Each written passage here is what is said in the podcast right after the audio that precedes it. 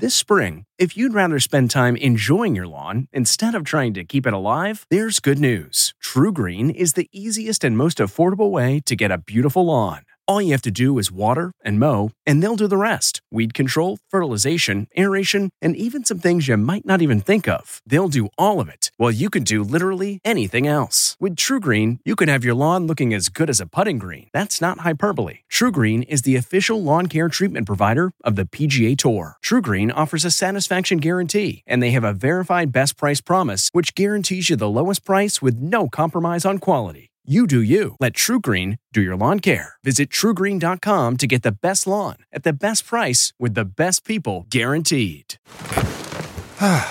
The comfort of your favorite seat is now your comfy car selling command center, thanks to Carvana. It doesn't get any better than this. Your favorite seat's the best spot in the house. Make it even better by entering your license plate or VIN and getting a real offer in minutes.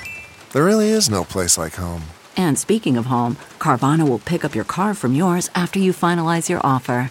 Visit Carvana.com or download the app and sell your car from your comfy place. Parents, sound off If my son cannot go back to school, then I'm paying a nanny. as schools make choices. It's not safe yet. I don't think we have enough testing in place. Harris comes out swinging. We have a president who cares more about himself than the people who elected him. The president fires back. She got her facts wrong. You know, she's very bad on facts. Southern California wildfire. Pretty explosive fire behavior. Good morning. I'm Steve Kathan with the CBS World News Roundup. A new push from the White House to get schools to reopen includes a promise to send 125 million reusable face masks to districts all over the country. Open schools! Open schools! The issue's at a boiling point in Mount Lebanon, Pennsylvania. Please don't take the choice away from my child. My son has barely had any conversations with other children since March. where parents are now pitted against each other. I don't think we have enough testing in place and testing for asymptomatic students.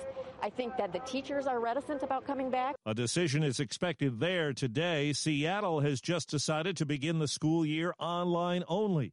New Jersey teacher Marie Titchner is concerned she might have to go back to the classroom at least some of the time. She's applied for a medical exemption. What do I do when a child cries or needs their shoe tied? How do I respond and say, I can't help you, I can't comfort you because we have to be six foot apart? CBS News White House correspondent Ben Tracy has more on what the Trump administration is saying. President Trump introduced his new coronavirus advisor, Dr. Scott Atlas. The president's priority is to open the schools and open them safely. Atlas, a frequent Fox News guest, has praised the president's handling of the virus and shares many of his inaccurate views. President Trump unveiled eight recommendations for schools, but they are not new and are very basic, including frequent hand washing, social distancing, and wearing masks. All schools should be making plans to resume in person classes as soon as possible. Polls show a growing majority of voters, 59%, oppose the Trump administration's demand that schools fully reopen for in person learning. It seems the wait for a new round of coronavirus relief has just begun. CBS's Stephen Portnoy says there's no deal and no indication anything will come anytime soon. A call between the House Speaker and the Treasury Secretary ended with each issuing statements, accusing the other of refusing to negotiate. President Trump says there won't be a bill. Because we can't give them the kind of ridiculous things that they want that have nothing to do with the China virus. Nancy Pelosi says House Democrats were willing to come down a trillion dollars from the $3 trillion package they passed in May if the White House would come up a trillion from one. Members of the House have been told they're not expected back in D.C. for another month. CBS's David Begnaud tells us California, Texas, and Florida remain virus hotspots. This could be the worst fall from a public health perspective we've ever had. That's the CDC director, Dr. Robert Redfield. He is worried that the flu season is going to compound America's coronavirus crisis. But he says Americans can avoid the worst of it if they get serious about public health guidelines, especially wearing a mask. This is one of those interventions that got to be 95, 96, 97, 98, 99% if it's going to work. But in some places, there is still intense resistance to mask wearing. President Trump's handling of the pandemic was a major attack point for Kamala Harris, who held her first campaign event as Joe Biden's running mate. There's a reason it has hit America worse than any other advanced nation. It's because of Trump's failure to take it seriously. Mr. Trump said Harris is wrong on the facts. I look forward to the debate between her and Mike Pence because I think he'll do even better against her than he did against Senator Kaine. A fast moving wildfire north of Los Angeles has expanded to 10,000 acres in just a few hours, forcing some people from their homes. CBS's Jamie Yuccas is covering. The striking flames from Southern California's lake fire burned so intensely overnight that at one point they spouted into a fire tornado. Flames exploded from 50 acres to 400 acres in just a half an hour. Plumes of smoke rose thousands of feet in the air. This is wild. Wow. Officials said people in roughly 100 homes were asked to evacuate. Salt Lake City police have taken action now that video has emerged from an arrest earlier this year. CBS's Carter Evans says it shows a police dog attacking a black man who was kneeling with his hands up. Get on the ground or you're going to get bit. Just six seconds after that warning, this Salt Lake City police officer commands his canine to attack. Hit, hit, I'm on the ground. Why are you biting me? I'm on the ground. Stop. Every time the officer says hit, the dog bites down on 36 year old Jeffrey Ryan's leg in his own backyard. The Salt Lake City Canine Program will now undergo an external review, and Deputy Chief Jeff Kendrick told us they're limiting the use of police dogs during that time. Just deploying them just for searches, but we do not want them to come in contact with uh, any individuals. Jeffrey Ryans is still recovering from multiple surgeries, and an amputation has not been ruled out. The head of the EPA is expected to roll back rules designed to limit greenhouse gas emissions from pipelines, oil, and gas fields today. And the administration is also pushing ahead with a proposal to change showerhead restrictions to increase water flow. Well, Puerto Rico's Supreme Court has ordered some polling centers to reopen Sunday after last weekend's botched primary elections. In some cases, voting stations never opened, and others didn't stay open for the required eight hours because of missing or delayed ballots. Correspondent Cami McCormick has more on new efforts to get rid of politically driven misinformation on social media. They've been under attack for not doing enough to stop fake news reports and misinformation. So now companies like Twitter and Facebook have come up with some new strategies. Twitter is expanding its rules for misinformation about mail in voting. Facebook is launching a voter information center to help users find accurate information about voting where they live. Viking Cruises is now canceling sailings through the end of the year because of uncertainty in the pandemic.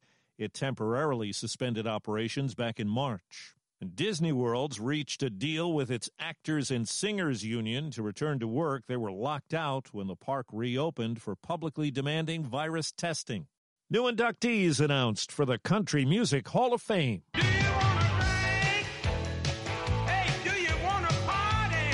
Hank Williams Jr., Marty Stuart, and songwriter Dean Dillon are being honored this year. Williams joins his father, country legend Hank Sr., in the Hall of Fame and is known for songs like All My Rowdy Friends Are Coming Over Tonight. Stuart's a five time Grammy winner who started his career as a sideman, backing up Lester Flatt and Johnny Cash before starting his own artist career. And Dillon is known for writing dozens of hits for the King George Strait. Bill Rehkopf, CBS News. In a first, Airbnb is taking legal action against a guest for violating its ban on unauthorized parties. The bash last weekend in Sacramento County, California, featured gunfire that left three people wounded. The company is seeking monetary damages and says if it wins, will donate the money to an anti gun violence group. That's the roundup. I'm Steve Kathan, CBS News. It was the biggest scandal in pop music. The stars of Milli Vanilli, the Grammy-winning multi-platinum R&B phenomenon, were exposed as frauds. But none of this was their idea. So whose idea was it? Enter German music producer Frank Farian. He saw the success of acts like Michael Jackson and Prince, and he wanted in, no matter the cost. So he devised the perfect pop heist two once in a lifetime talents who were charismatic, full of sex appeal, and phenomenal dancers. The only problem? They couldn't sing. But Frank knew just how to fix that. Wondery's new podcast, Blame It on the Fame, dives into one of pop music's greatest controversies and takes a never before heard look at the exploitation of two young black artists. Milli Vanilli set the world on fire, but when the truth came out, Rob and Fab were the only ones who got burned. Looking back now, it's hard not to wonder why did everyone blame them and not the man pulling the strings? Follow Blame It on the Fame, Milli Vanilli, on the Wondery app or wherever you get your podcasts. You can binge all episodes of Blame It on the Fame early and ad-free right now by joining Wondery Plus.